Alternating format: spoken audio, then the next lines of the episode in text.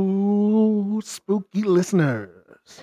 I'm Lauren, And I'm Dallas. and welcome to Spooky Talk. Spooky.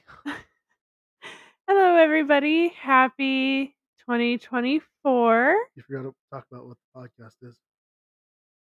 You forgot your intro? No, okay, so we talk about true crime, paranormal, extraterrestrials, anything that's spooky. My mistake. Oh, wait, no, you did cover that, didn't you? I think they know by now, but for those who are new, welcome. It's nice to meet you. Um, we talk about all of the things that I said above and then some. And if you want to send us case suggestions, we have an email at spookytalkpodcast at gmail.com. But We might even be talking about the extremely low lake levels. yeah, there's a story about that. Uh, stay tuned for after the show for that. But I thought we would celebrate the bringing of the new year with a survivor story today. So this is called Slumber Party Survivor. And uh, you want to go ahead and take it away, Dallas? I was just about to, but yeah. Let me- You want to make a note? Warning the following episode contains cuss words, sexual assault of a minor, sexual assault, murder, child death, child abuse, alcohol and drug addiction, and graphic dialogue. Listener discretion is advised. I'm sure most of us have positive memories about childhood slumber parties. Whether it was a group or just you and your bestie, it was always going to be fun. Staying up late, probably talking about boys and boy bands or whatever they talk about now. You would never expect to have the fight of your life when sleeping at a friend's house. Get to that house, get to that house was the only thing running through 10 year old Krystal Surles' mind. It was 4 a.m., January 1st, 2000, and she was focused on the porch light of the neighbor's house that she was approaching. Krystal pounded on the front door, waking up the couple that lived there. When Krystal heard a man ask, Who's there? she just continued to knock harder. When he opened the door, he was shocked to see a small girl covered in blood and her throat had been cut. Unable to speak, she motioned for a pad of paper. She scribbled a couple of sentences as the man called 911. When paramedics and police arrived, they gave the bloody note to one of the officers, and it said, The Harrises are hurt. Tell them to hurry, and will I live? December 31st, 1999 was supposed to be a fun night. 10 year old Krystal Surles was with her best friend Katy Harris's house. Katy was 13 and a very popular girl. The two girls were very excited to stay up late and celebrate the new year together. Krystal and her seven year old sister, Marq, were staying at the Harris's house in Del Rio, Texas, while her mom, Pam, finished packing up the last of their belongings in Kansas. Um, so her sister's name is Marq, but it's spelled M A R Q.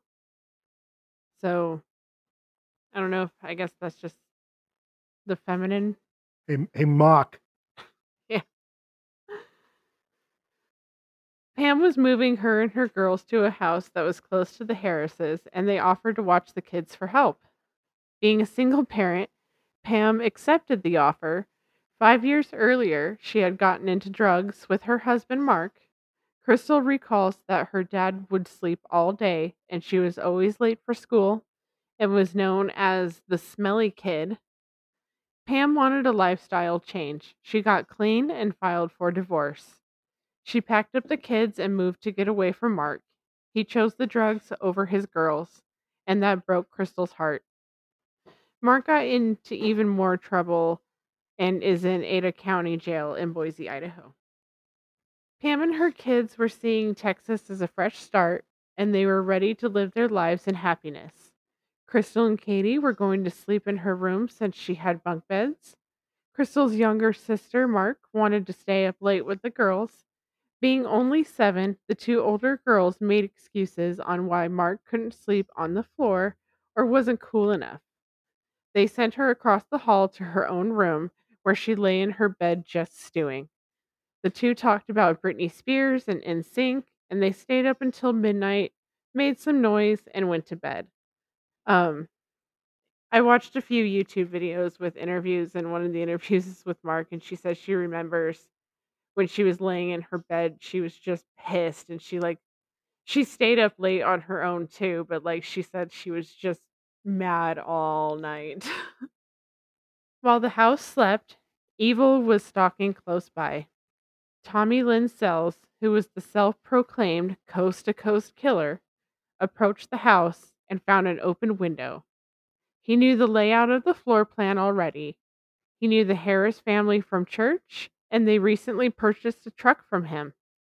They even invited him into their cookie cutter house before. Tom made his way to Katy's room and turned on her bedside light.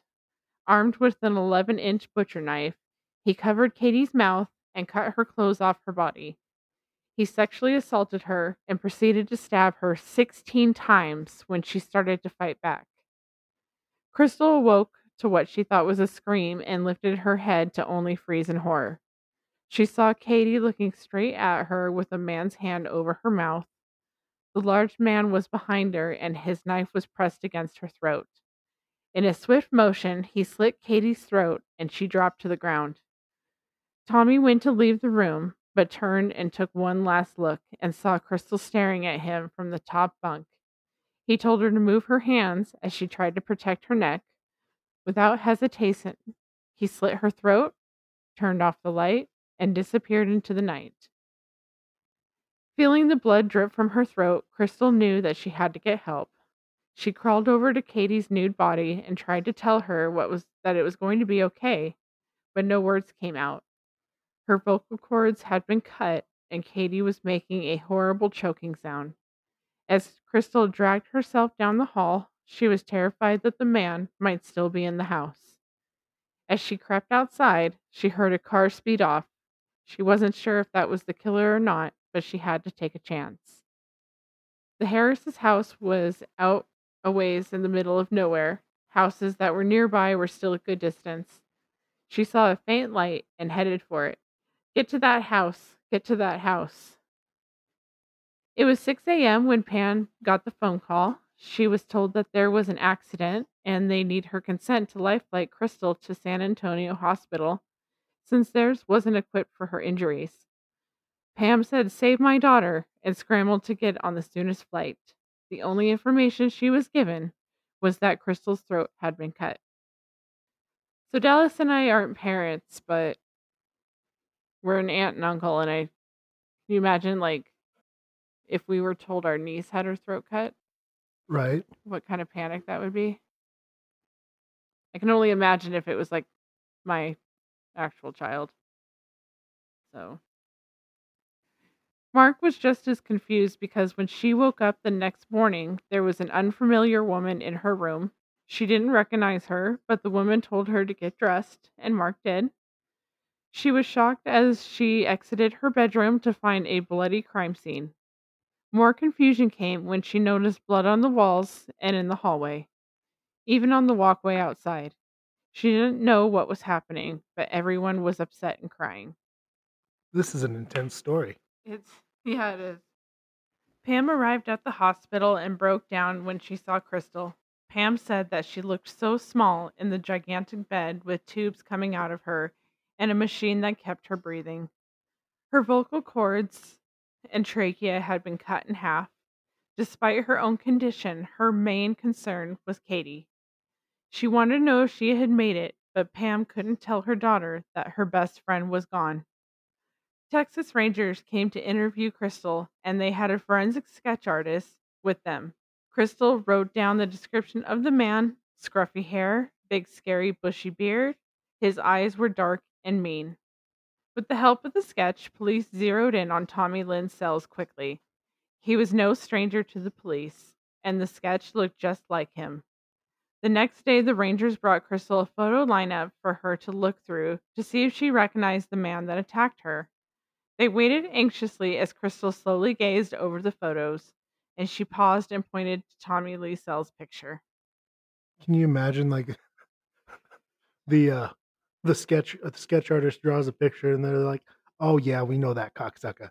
that's pretty much kind of what happened. Like I, I'll post, I'll see if I can find a picture of the sketch, but it, it looks a lot like him. So it was kind of when she, they kind of already knew, but and photo lineups are not like they are in Law and Order or anything like that. Like I had to look at a photo lineup once, and what they do is they put you in a little tiny room that's really hot, and they have a binder and they make you sign this paper saying that yeah like if i see the person i'll i'll tell you and uh they they sit there and they stare at you the whole time as you're flipping through these pictures in this binder.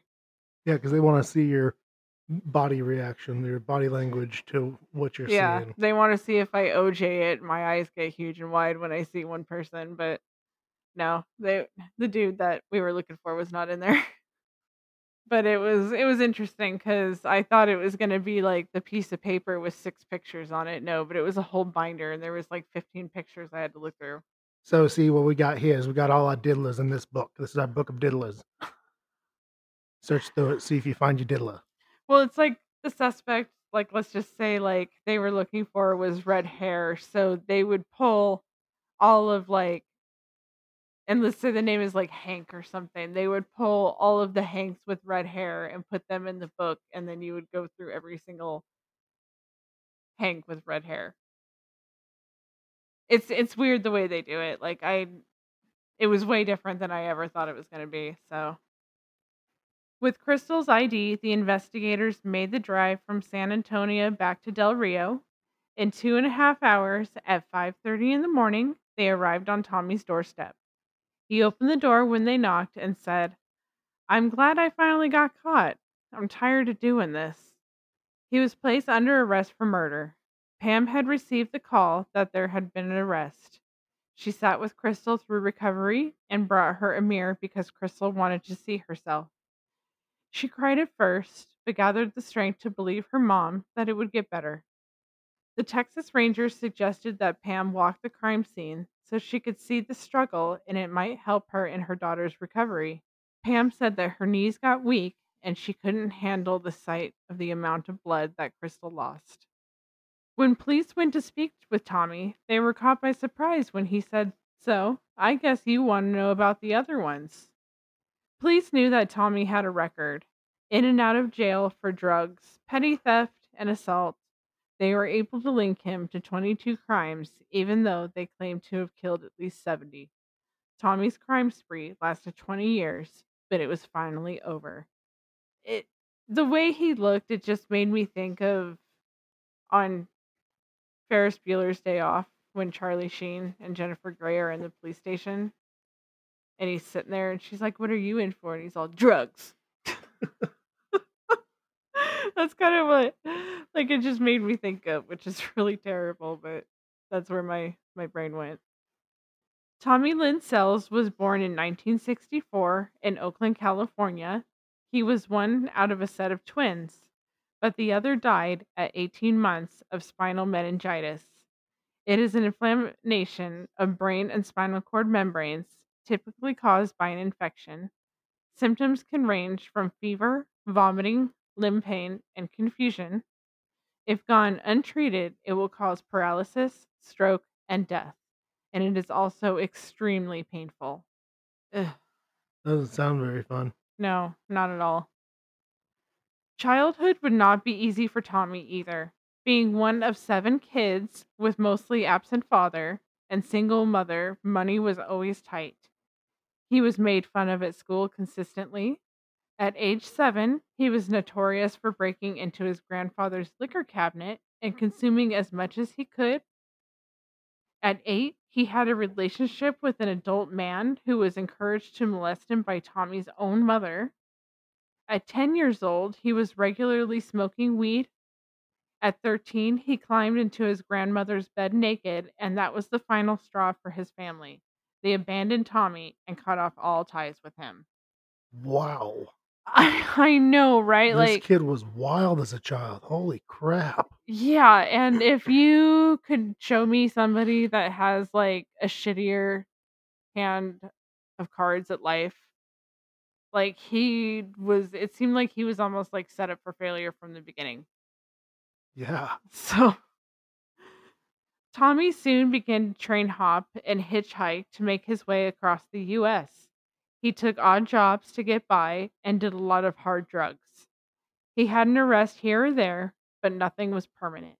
In 1985, he found work as a carny and met Ena Cordt and her four year old son Rory in Missouri. She invited him over and they had sex. Tommy claims that he woke up to Ena taking money out of his wallet. He beat her and her son to death with Rory's baseball bat because, you know, they both had to die. No witnesses. No witnesses. And I, I'm not gonna. He, he- like he just killed the mom. He's not gonna take care of this child. It's not even his. Yeah, I guess. In May of 1987, Suzanne Korcz disappeared in Lockport, New York, after being seen leaving a bar with Tommy. Her remains were found eight years later near Niagara Falls. October of 1987, Tommy strangled 21 year old Stephanie Kelly. He said he dumped her body in a hot spring, but her body was never found. In 1992, he attacked Fabine Witherspoon. She invited him to she invited him into her house and he instantly grabbed a kitchen knife and threatened her. She fought back hard and was able to get the knife from him. She punctured his liver, kidney, and sliced his testicles. All right, girl, get him. He also suffered from a hand laceration. He only served five years for malicious wounding. His crimes were mainly against women and children, but Tommy Lynn Sells killed men too. In 1987, he killed father of two, Keith Dardeen. Tommy shot him in the head three times and cut off his penis. Holy smokes! Whoa. Can you imagine doing that to another man? Uh, not often. Sometimes I think of murder. But no one was safe from him. And after all that, Tommy was only charged with two murders. September 12th of 2000, Tommy stands trial for the murder of Katy Harris. Krystal would have to testify against him and face him in court. She told her mom not to cry because she would cry, and she was responsible for getting Katy justice. Pam gave her daughter a ring with a dangling cross that Krystal wore to give her strength. She clutched the cross in her fingers as she recalled the events of her best friend's horrible murder and her fight for survival. Tommy's defense attorney only asked Krystal two questions Where were your hands? And Krystal pulled them up to her neck. Next, he asked, Why? Through tears, Krystal's answer was, I saw what he did to Katy, and I knew he was going to do it to me. Even with Tommy clean shaven, hid his tattoos, and wore glasses, Krystal was still strong enough to point him out as the man that attacked her and Katy Harris. And I know you guys can't see me, but I'm going to show Dallas. She had her hands kind of up like this. Two fists in the front of her neck, under my chin. on, on right under her chin, kind of chin tucked down onto the fingers, knuckles up. Yeah, like completely covering your neck. And if you go on YouTube and type in uh her name, there's a lot of videos where it's showing that one particular scene in the courtroom where she's showing them what she did with her hands and that she was so afraid that, you know, she knew he was going to try to kill her too. Tommy didn't testify. The prosecution explained that the crime was sexually motivated. They played a video of Tommy walking police through the crime scene. He explained how he saw the open window and took the screen off. He climbed in and found Marq asleep in one bedroom, but went to Katy's room instead. He described how he assaulted her and killed her. He considered killing everyone in the house when he spotted Krystal. He demonstrated how he cut her throat and left. The tone throughout the video was very dry and unemotional. He talked as if it was a regular day. And that's kind of how it was. Like, he, that video is on YouTube too. It shows him actually, he's like, Yeah, then I came over here and he's like, I saw this was open. So I took the screen off and it shows him like actually climbing in the window. And then he's just like, "Yeah, you know, I did that." Did and he like kind of just makes like a slashing motion. He's like, "And then I saw the girl's eyes open on the top bunk." He's like, "So I popped up there and cut her throat and then I just left." Just kind of like a play by play of his day. Yeah, so it was almost just like it was very just like matter of fact, like this is what I did today, kind of like something you would write in a gi- like a journal or a diary or something. At the end of the video, he said that his father told him that dead men tell no tales, and he always thought of that. So I, I don't know if his dad was like a pirate or something. Swashbucklers. Investigators also retrieved the murder weapon from the bushes in front of Tommy's house. It gave them chills that the blade had been sharpened so much that the blade was thin. And I'm sorry that we're laughing. We laugh because we're uncomfortable. Like this just it's it's a lot. This story's pretty heavy, so this is kind of how we cope with it. Tommy did plead guilty to the assault on Krystal to try and look good and show that he did retake responsibility, but it didn't matter. The jury came back after only one hour of deliberation and found him guilty. They also voted that he get death. The three day trial was finally over. In April 2014, Tommy was executed by lethal injection at the age of 49 in Huntsville, Texas. He was pronounced dead at 6:27 p.m. Krystal and the Harris family attended the execution. He declined to make a final statement, and in the end, they diagnosed him with personality disorder and bipolar. The monster was finally gone for good. I tried to find like what he ate for his last meal just out of curiosity, but I guess it wasn't I guess they didn't bother there was no reason to document it, but yeah, so I couldn't find anything like that. But he was an asshole and just didn't say anything, just laid there and said, Put the needle in me. As if Krystal hasn't suffered enough in 2016, 17 years after the attack, she became the victim of cyber stalking. Alvin Willie George sent Krystal pictures of the bloody crime scene and threatened to rape and kill her and her family. He was arrested and sentenced to four years in prison. Despite all of the challenges that lie ahead of her, Krystal is thriving. Her scar is still present but fading, and she refuses to let Tommy have any power over her. Now she cries happy tears and said that Katy's soul was with her that night, carrying her, and she is so thankful that she survived. Wow. Yeah. What a story.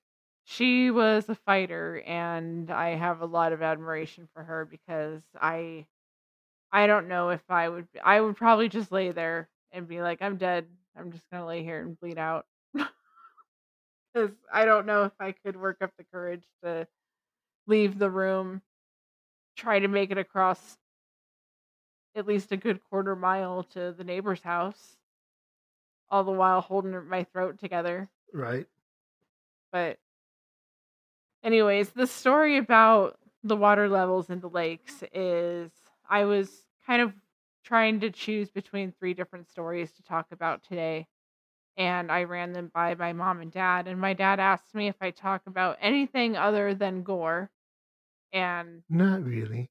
and I said no. Well, it's not really gore. It's just sometimes it's it's gory. Sometimes it's murder. it's gory situations and i said i did do a spooky one but and he's like well why don't you talk about like the water levels in the lake it's a national crisis and i was like i just don't know if that really fits into my narrative so i if you want to hear about the different water levels in the lakes and how they're low or high uh, go ahead and send me an email if you really want to hear about it i'll talk about it but i don't think it's really some I think it's that not would, the kind of spooky that we're going.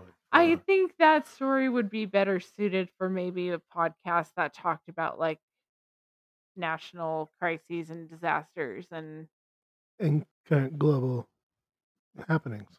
yeah, not really ghost stories and aliens and I'm looking for I wrote a whole alien one and I'm looking for that because I want to talk more about that kind of stuff too and then um we got some fun ideas for the new 2024 with the podcast, so stay tuned for that.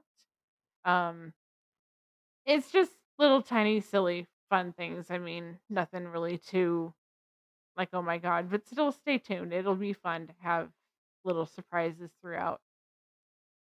So go ahead and send us an email if you have case suggestions, comments, or if you just want to chit chatty at spookytalkpodcast at gmail.com.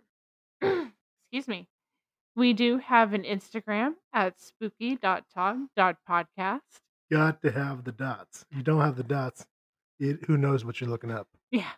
I will put pictures of the people that we talked about. Like I'll put up a picture of Krystal when she was 11 and then I'll put up the picture of her now. Um we'll do the picture of Tommy with the sketch if I can find it.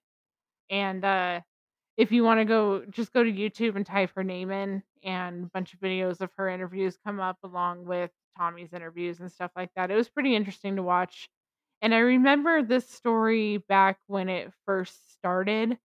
My mom was watching the girl on like 2020 or like one of those or like Dateline or something, but I remember it when I was a kid cuz I'm a 90s baby, so but I remember that.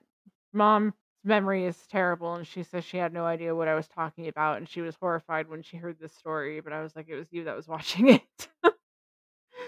She's not really into true crime anymore. She's kind of really moved away from that. She's more interested in mummies and aliens and And stuff. big and Bigfoots, And Bigfoots. Bigfoots is the big thing. Big feats. Big feats. Anyways, um, we also have a Venmo if you want to donate to the cause at Spooky Talk Podcast. Uh, do you have anything to add, Dallas? I do not. Not today. Alrighty. Well, with that, stay tuned for more. And until next time, stay spooky. See you soon. Bye. Bye.